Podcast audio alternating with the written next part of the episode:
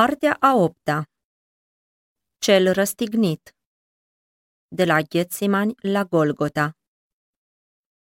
Dar el era străpuns pentru păcatele noastre, zdrobit pentru fără de legile noastre.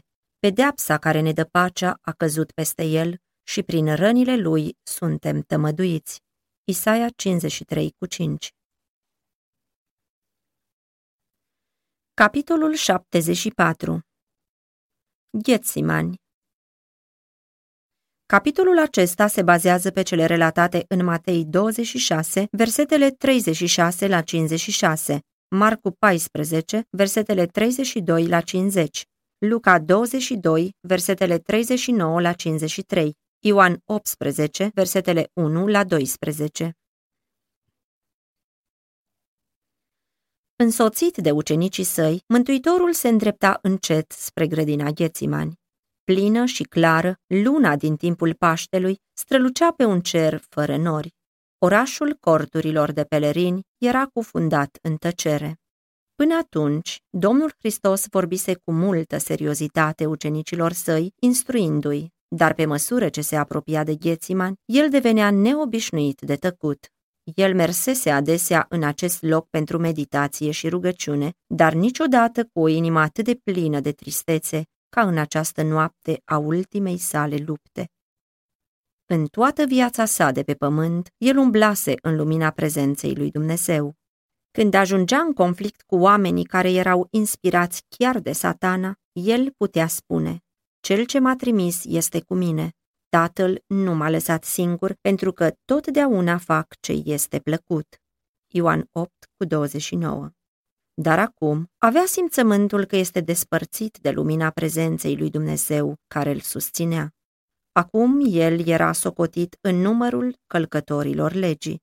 Vinovăția neamului omenesc căzut trebuia să fie purtată de el asupra celuia care nu cunoștea păcatul, avea să fie așezată nelegiuirea noastră a tuturor. Atât de înspăimântător îi părea păcatul, atât de mare greutatea vinei pe care trebuia să o poarte, încât era ispitit să se teamă ca nu cumva aceasta să-l despartă pentru totdeauna de iubirea tatălui său. Simțind cât de teribilă este mânia lui Dumnezeu împotriva păcatului, el exclamă, Sufletul meu este cuprins de o întristare de moarte. Matei 26 cu 38, prima parte. Pe când se apropiau de grădină, ucenicii au observat schimbarea petrecută cu învățătorul lor. Niciodată până atunci nu-l văzuseră atât de trist și de tăcut. Pe măsură ce înaintau, această stranie tristețe se adâncea tot mai mult. Și totuși, ei n-au îndrăznit să-l întrebe care era motivul acestei stări. Ființa sa se clătina ca și când era gata să cadă. Ajungând în grădină, ucenicii se uitau cu grijă să găsească mai curând obișnuitul său loc retras, pentru ca domnul lor să se poată odihni. Fiecare pas pe care îl făcea acum, îl făcea cu mare efort. El gemea cu glas tare, ca și când se afla sub greutatea unei poveri teribile. În două rânduri, ucenicii săi l-au sprijinit, altfel ar fi căzut la pământ. Nu departe de intrarea în grădină, Domnul Isus i-a lăsat pe ucenici, cu excepția a trei dintre ei, cerându-le să se roage pentru ei și pentru el. Împreună cu Petru, Iacov și Ioan, el a intrat în ascunzișurile grădinii. Acești trei ucenici erau cei mai apropiați tovarăși ai Domnului Hristos. Ei au fost aceia care văzuseră slava sa pe muntele schimbării la față. Ei îi văzuseră pe Moise și pe Ilie vorbind cu el. Ei auziseră vocea din ceruri, iar acum, în lupta sa cea mare, Domnul Hristos dorea să aibă prezența lor lângă el. Adesea, ei petrecuseră noaptea cu el în acest loc retras. În toate aceste ocazii, după un timp de veghere și rugăciune, ei puteau dormi netulburați, puțin mai departe de învățătorul lor, până când el îi trezea în zorii zilei spre a merge din nou la lucru. Dar acum el dorea ca ei să petreacă noaptea împreună în rugăciune. Cu toate acestea, el nu putea suporta ca ei să fie martori la chinul de moarte prin care avea să treacă. Rămâneți aici, a spus el, și vegheați împreună cu mine. Matei 26 cu 38 El a mers puțin mai departe de ei, dar nu chiar atât de departe ca ei să nu-l poată vedea și auzi, și s-a întins la pământ. Avea simțământul că, datorită păcatului, fusese despărțit de tatăl său. Prăpastea aceasta era atât de mare, atât de întunecată și atât de adâncă, încât spiritul său a început să tremure în fața ei. În această agonie a sufletului său, el nu trebuia să se folosească de puterea sa divină pentru a scăpa. Ca om, el trebuia să sufere urmările păcatului omului. Ca om, el trebuia să îndure mânia lui Dumnezeu împotriva păcatului. Domnul Hristos se afla acum într-o situație cu totul diferită de cele în care se mai aflase vreodată.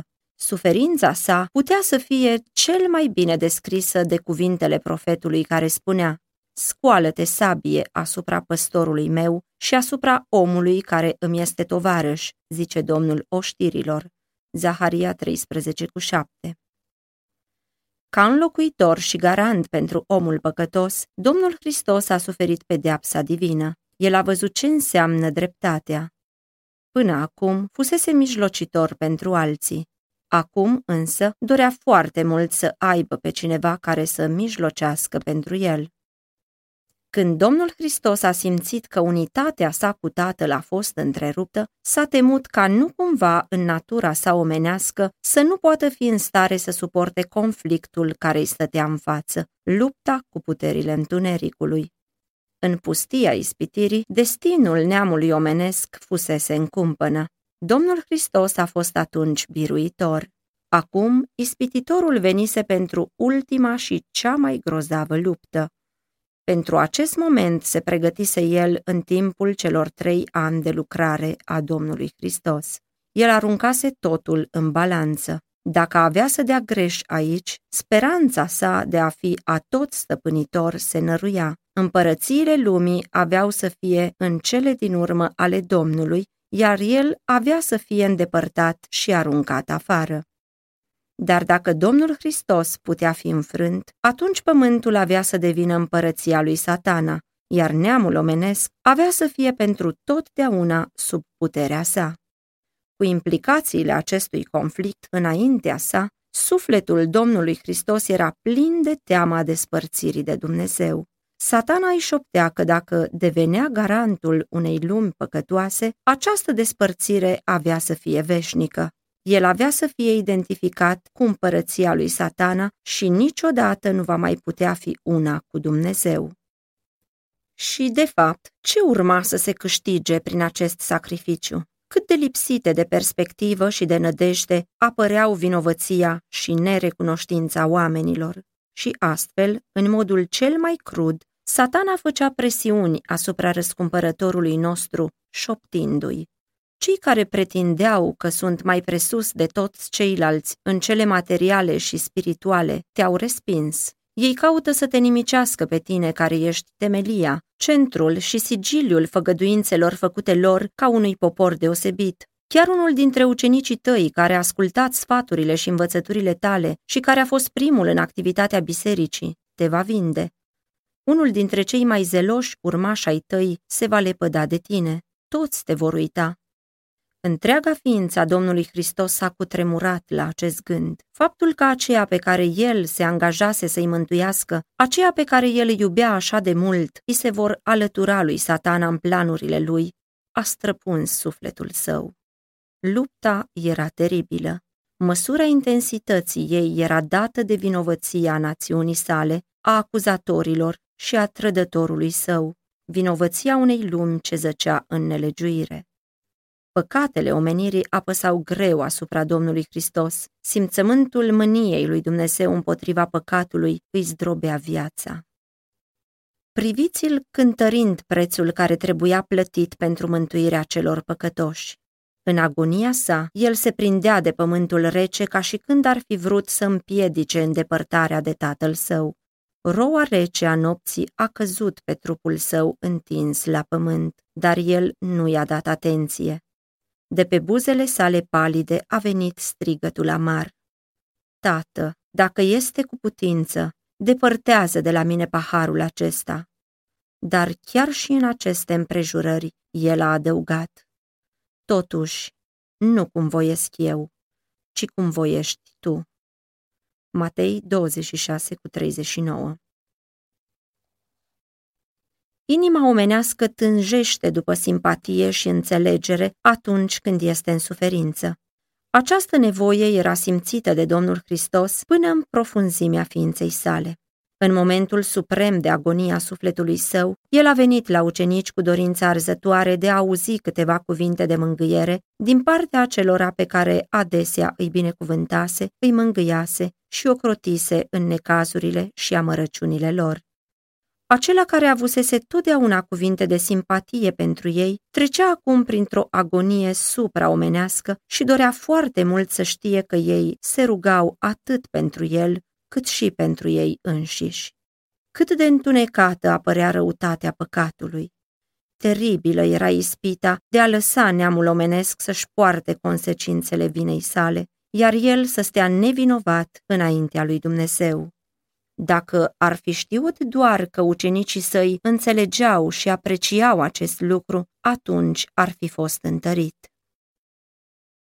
Ridicându-se cu un efort dureros, el a mers împleticindu-se la locul unde îi lăsase pe însoțitorii săi, dar i-a găsit dormind. Dacă i-ar fi găsit rugându-se, s-ar fi simțit ușurat.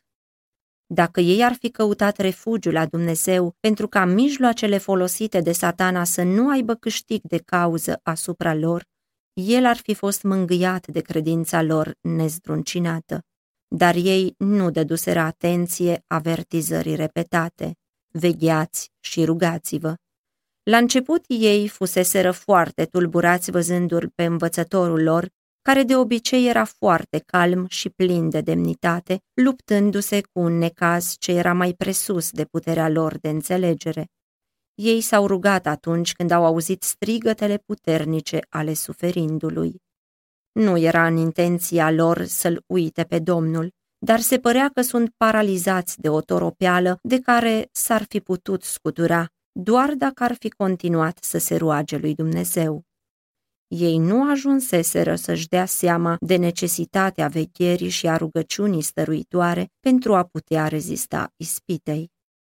Chiar înainte de a-și îndrepta pașii spre grădina Ghețimani, Isus le spusese ucenicilor săi, în noaptea aceasta, toți veți găsi în mine o pricină de poticnire. Matei 26 cu 31 Însă ei i-au dat cea mai categorică asigurare că vor merge cu el la închisoare și chiar la moarte.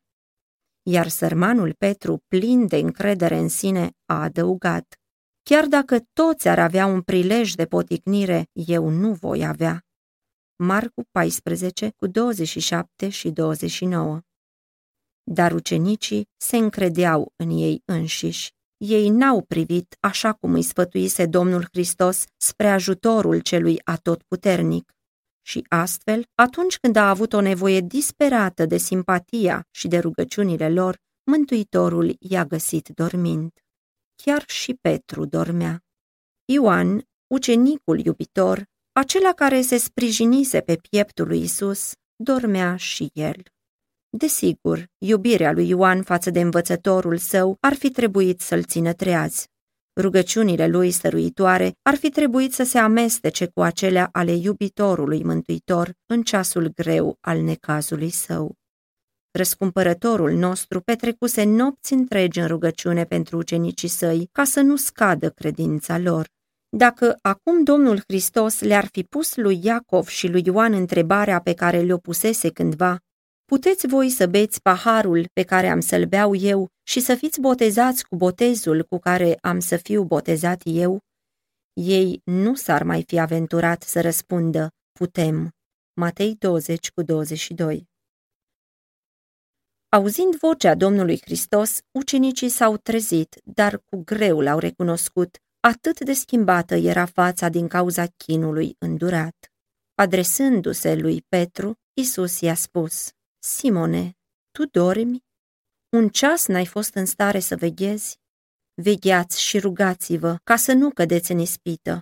Duhul este plin de râvnă, dar trupul este neputincios. Marcu 14 cu 37 și 38 Slăbiciunea ucenicilor săi a trezit mila lui Isus. El se temea că nu vor fi în stare să îndure încercarea proba ce avea să vină asupra lor prin trădarea și moartea lui. El nu i-a mustrat, ci le-a zis, vegheați și rugați-vă ca să nu cădeți în ispită. Chiar și în marea sa luptă el căuta să înțeleagă în slăbiciunea lor. Duhul era plin de râvnă, dar trupul era neputincios. Marcu 14 cu 38 Din nou Fiul lui Dumnezeu a fost cuprins de agonia aceea supraomenească și slăbit și epuizat, el s-a întors clătinându-se spre locul luptei sale de mai înainte. Suferința sa era mai mare decât cea dinainte.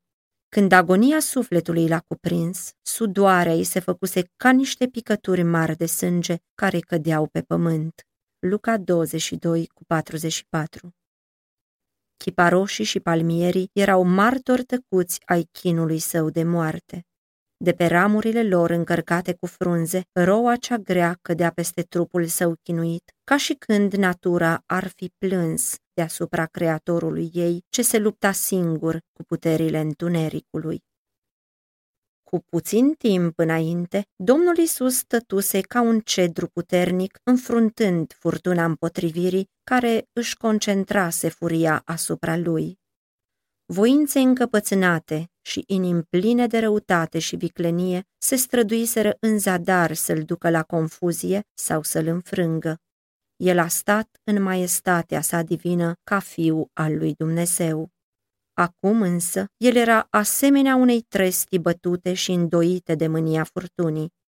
El ajunsese acum la încheierea lucrării sale de biruitor, care a câștigat la fiecare pas victoria asupra puterilor întunericului. Ca unul care fusese deja glorificat, el restabilise unitatea sa cu Dumnezeu. În accente neșovăielnice, el își revărsase cântecele de laudă. El le adresase ucenicilor săi cuvinte de încurajare, pline de iubire. Acum sosise ceasul puterii întunericului. Acum, vocea sa era auzită în atmosfera liniștită a nopții, dar nu în tonurile înalte ale triumfului, ci plină de zbuciumul durerii omenești. Cuvintele Mântuitorului au ajuns la urechile somnoroșilor săi ucenici. Tată, dacă nu se poate să se îndepărteze de la mine paharul acesta, fără să-l beau, facă-se voia ta. Matei 26 cu 42 Primul gând al ucenicilor a fost acela de a merge la el, dar el le ceruse să rămână acolo, veghind și rugându-se. Când Domnul Isus a venit la ei, i-a găsit încă o dată dormind. Din nou, el a simțit nevoia unei tovărășii, nevoia unor cuvinte din partea ucenicilor săi, cuvinte care i-ar fi adus alinare și ar fi spulberat vraja întunericului care aproape îl copleșise. Dar ochii lor erau îngreuiați de somn și n-au știut ce să-i spună. Prezența lui însă i-a trezit. Ei i-au văzut fața plină de sudoarea de sânge a agoniei și teama a pus stăpânire pe ei. Ei nu-i puteau înțelege chinul. Atât de schimbată îi era fața și atât de mult se deosebea înfățișarea lui de a fiilor oamenilor. Isaia 52 cu 14 Întorcându-se, Domnul Hristos s-a îndreptat iarăși către locul său retras și a căzut cu fața la pământ, copleșit de groaza unui mare întuneric. Natura omenească a Fiului lui Dumnezeu tremura în ceasul acela al încercării. Acum, el nu se ruga pentru ucenicii săi să nu se piardă credința lor, ci pentru sufletul său ispitit și chinuit. Momentul teribil sosise, momentul care avea să hotărască destinul lumii. Soarta neamului omenesc atârna în balanță. Domnul Hristos ar fi putut refuza să bea paharul care îi se cuvenea omului vinovat.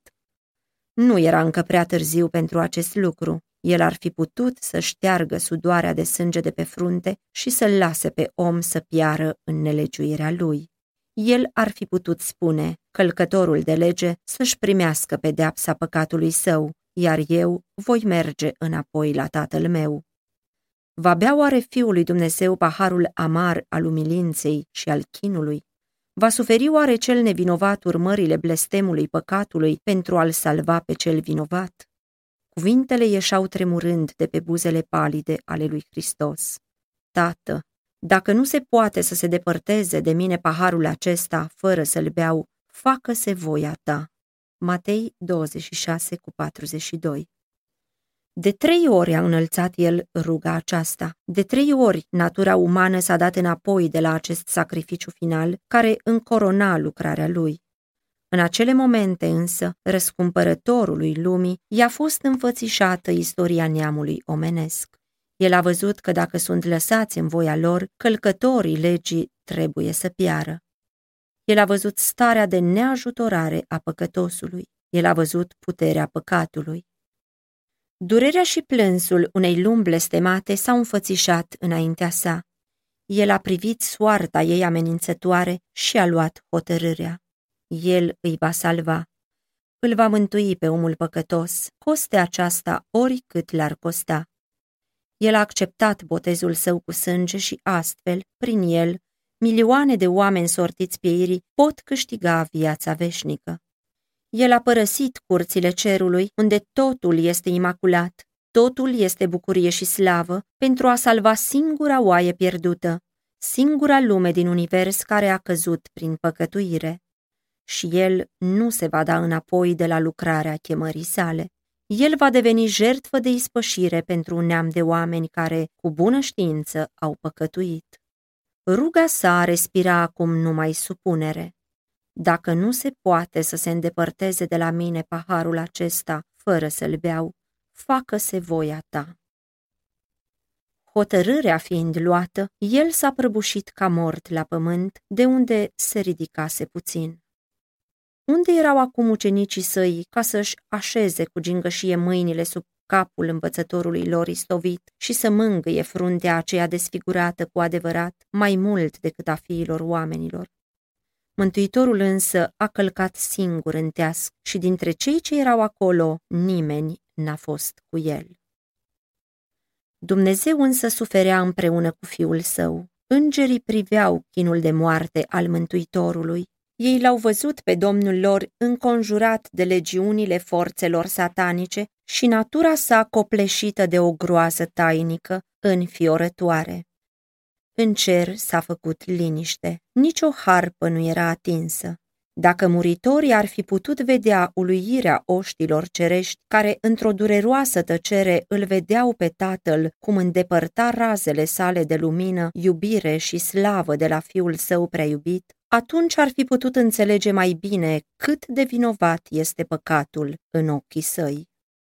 Lumile necăzute în păcat și oștile îngerești au urmărit cu un deosebit interes cum conflictul se apropia de sfârșit.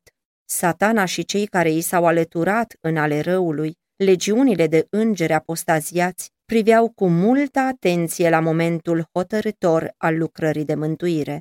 Puterile binelui și cele ale răului așteptau să vadă ce răspuns va primi Domnul Hristos la rugăciunea pe care i-a adresat-o de trei ori Tatălui. Îngerii doreau foarte mult să-i aducă ușurare divinului suferind, dar lucrul acesta nu se putea înfăptui. Nici o cale de scăpare nu s-a găsit pentru Fiul lui Dumnezeu. În acest îngrozitor moment de criză, când totul era în cumpănă, când paharul cel tainic tremura în mâna suferindului, cerul s-a deschis. O lumină a strălucit în mijlocul întunericului prevestitor de furtună al ceasului de criză și îngerul cel puternic care stă în prezența lui Dumnezeu, ocupând poziția din care a căzut satana, a venit lângă Domnul Hristos. Îngerul a venit nu pentru a lua paharul din mâna lui, ci pentru a-l întări, asigurându-l de iubirea tatălui ca să poată să-l bea. El a venit ca să-i dea putere rugătorului divino-uman. El i-a îndreptat privirea spre cerurile deschise, vorbindu-i despre ființele care aveau să fie mântuite ca rezultat al suferințelor lui. Îngerul l-a asigurat pe Isus că tatăl său este mai mare și mai puternic decât satana și că moartea sa va avea ca rezultat o totală înfrângere a lui, iar împărăția acestei lumi avea să fie dată sfinților celui prea înalt. Îngerul i-a spus că el va vedea rezultatul muncii sufletului său și va fi mulțumit, căci o mulțime din neamul omenesc va fi mântuită, salvată pentru veșnicie. Chinul Domnului Isus n-a încetat, dar descurajarea și dezamăgirea l-au lăsat. Furtuna n-a scăzut în niciun fel în intensitate, dar el care era obiectul dezlănțuirii ei a fost întărit pentru a face față furiei furtunii. El a rămas calm și senin. O pace cerească se odihnea pe fața lui pătată de sânge. El a îndurat ceea ce nicio ființă omenească nu va putea îndura vreodată, căci el a gustat suferințele morții pentru fiecare om. Ucenicii care dormeau au fost treziți deodată de lumina ce îl înconjura pe Mântuitorul. Ei l-au văzut pe înger a plecat peste stăpânul lor întins la pământ. L-au văzut ridicând capul Mântuitorului pe pieptul său și îndreptându-l spre ceruri. I-au auzit vocea, asemenea unei muzici plăcute, rostind cuvinte de mângâiere și speranță. Ucenicii și-au reamintit scena de pe muntele schimbării la față. Ei și-au amintit de slava care îl înconjurase pe Isus în templu, precum și de glasul lui Dumnezeu care vorbea din nor. Acum, aceeași slavă a fost descoperită din nou și nu se mai temeau deloc pentru învățătorul lor. El se afla în grija lui Dumnezeu. Un înger puternic fusese trimis ca să-l ocrotească.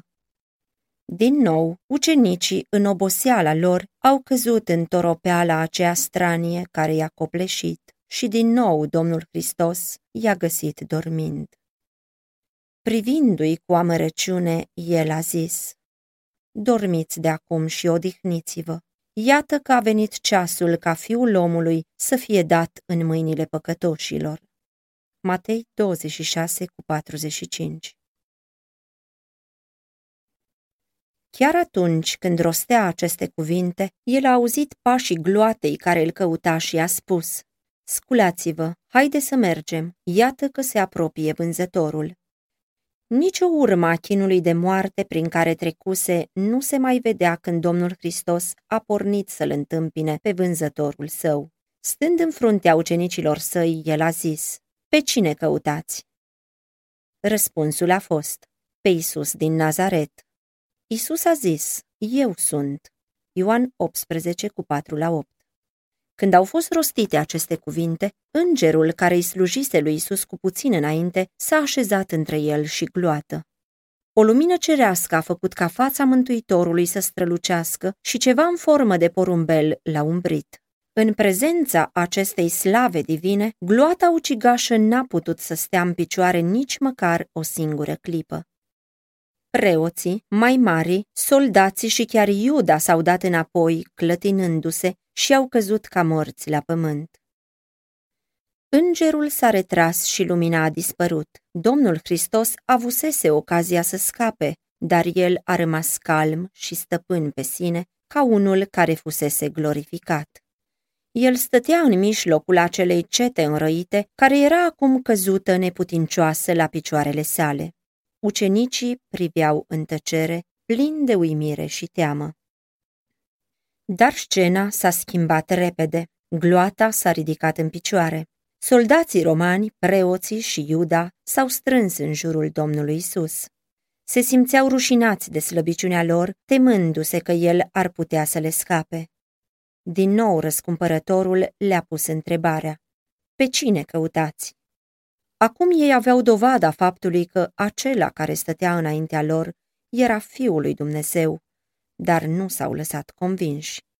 La întrebarea pe cine căutați, au răspuns iarăși, pe Isus din Nazaret. Atunci Mântuitorul le-a spus, V-am spus că eu sunt, deci dacă mă căutați pe mine, lăsați pe aceștia să se ducă și a arătat spre ucenicii săi. Ioan 18 cu 8 el știa cât de slabă le era credința și a căutat să-i ocrotească de ispite și încercări. Pentru ei, el era gata să se sacrifice. Iuda, trădătorul, n-a uitat rolul pe care îl avea de jucat. Când gloata a pătruns în grădină, el a condus-o. Era urmat îndeaproape de marele preot. Iuda stabilise un semn pentru urmăritorii Domnului Isus, spunând, pe care îl voi săruta eu, acela este. Să puneți mâna pe el. Matei 26 cu 48 Acum, el se făcea că nu are niciun amestec cu ei. Apropiindu-se de Domnul Hristos, el i-a luat mâna, semn a unei familiare prietenii. Rostind plecăciune învățătorule, el l-a sărutat de repetate ori, prefăcându-se că plânge, ca și când ar fi simțit împreună cu el în primejdia în care se afla. Domnul Hristos i-a spus, prietene, ce ai venit să faci, fă. Vocea lui tremura de durere atunci când a adăugat, Iudo, cu o sărutare vinzi tu pe fiul omului? Această întrebare ar fi trebuit să trezească conștiința trădătorului și să atingă inima lui împietrită. Dar onoarea, credincioșia și sensibilitatea milei omenești îl părăsiseră. Stătea plin de îndrăzneală și sfidător, fără să manifeste vreo dispoziție de a-și schimba atitudinea. Se predase lui satana și nu mai avea nicio putere de a-i rezista și Isus n-a refuzat sărutarea vânzătorului. Gloata a devenit mai îndrăzneață atunci când a văzut că Iuda l-a atins pe cel care numai cu puțin înainte fusese glorificat înaintea ochilor tuturor. Atunci au pus mâna pe Isus și au legat acele mâini prețioase care au fost întotdeauna folosite pentru săvârșirea binelui. Ucenicii s-au gândit că stăpânul lor nu va îngădui să fie luat, că aceeași putere care a făcut mulțimea să cadă ca niște oameni morți îi va face neputincioși până când Domnul Hristos și tovarășii săi vor scăpa. Ei au fost însă dezamăgiți și chiar indignați când au văzut frânghiile aduse pentru a lega mâinile aceluia pe care ei îl iubeau. În mânia sa, Petru a scos repede sabia și a încercat să-l apere pe domnul său, dar n-a făcut decât să taie urechea slujitorului marelui preot. Când a văzut ce s-a întâmplat, Domnul Hristos și-a deslegat mâinile, deși era ținut cu străjnicie de soldații romani, și spunând, lăsați-i până aici, s-a atins de urechea rănită și ea s-a vindecat imediat. Apoi i-a spus lui Petru, puneți sabia la locul ei, căci toți cei ce scot sabia de sabie vor pieri. Crezi că n-aș putea să rog pe tatăl meu, care mi-ar pune îndată la îndemână mai mult de 12 legiuni de îngeri? O legiune pentru fiecare ucenic. De ce oare, gândeau ucenicii, nu se salvează pe sine și nu ne salvează și pe noi? Răspunzând gândurilor lor nemărturisite, el a adăugat. Dar cum se vor împlini scripturile care zic că așa trebuie să se întâmple? Nu voi bea paharul pe care mi l-a dat tatăl să-l beau? Luca 22 cu 51, Matei 26 cu 52 la 54, Ioan 18 cu 11. Demnitatea oficială pe care o aveau nu îi împiedicase pe conducătorii iudei să li se alăture urmăritorilor lui Isus. Arestarea sa era o problemă prea importantă ca să fie încredințată unor subalterni. Preoții cei vicleni și mai mari norodului s-au unit cu poliția templului și cu oamenii fără căpătâi și l-au urmat pe Iuda în Ghețimani. Cu ce societate se uniseră acești demnitari, o gloată doritoare de senzații tari, înarmată cu tot felul de unelte, ca și când ar fi urmărit o fiară sălbatică. Întorcându-se către preoții și bătrânii norodului, Domnul Hristos și-a fixat privirea cercetătoare asupra lor. Ei nu aveau să uite toată viața cuvintele pe care le-a rostit el atunci. Au fost asemenea unor săgeți ascuțite ale celui atotputernic. Cu demnitate el a spus, Ați ieșit ca după un tâlhar cu săbi și cu ciomege ca să mă prindeți. În toate zilele ședeam în mijlocul vostru și învățam norodul în templu și n-ați pus mâna pe mine. Noaptea este mult mai potrivită pentru lucrarea voastră, dar acesta este ceasul vostru și puterea întunericului. Matei 26 cu 55, Luca 22 cu 53. Ucenicii au fost înspăimântați când au văzut că Domnul Hristos îngăduie să fie prins și legat au fost jigniți de faptul că atât el cât și ei aveau să sufere această umilință. Nu puteau înțelege purtarea lui și l-au învinovățit pentru faptul că s-a supus gloatei. în teama și indignarea lor, Petru a propus să se salveze singuri. Urmând această sugestie, toți ucenicii l-au părăsit și au fugit. Matei 26, 56, ultima parte. Domnul Hristos prevăzuse această fuga lor. Iată, a spus el, că vine ceasul și a și venit când veți fi risipiți fiecare la ale lui și pe mine mă veți lăsa singur, dar nu sunt singur, căci tatăl meu este cu mine. Ioan 16 cu 32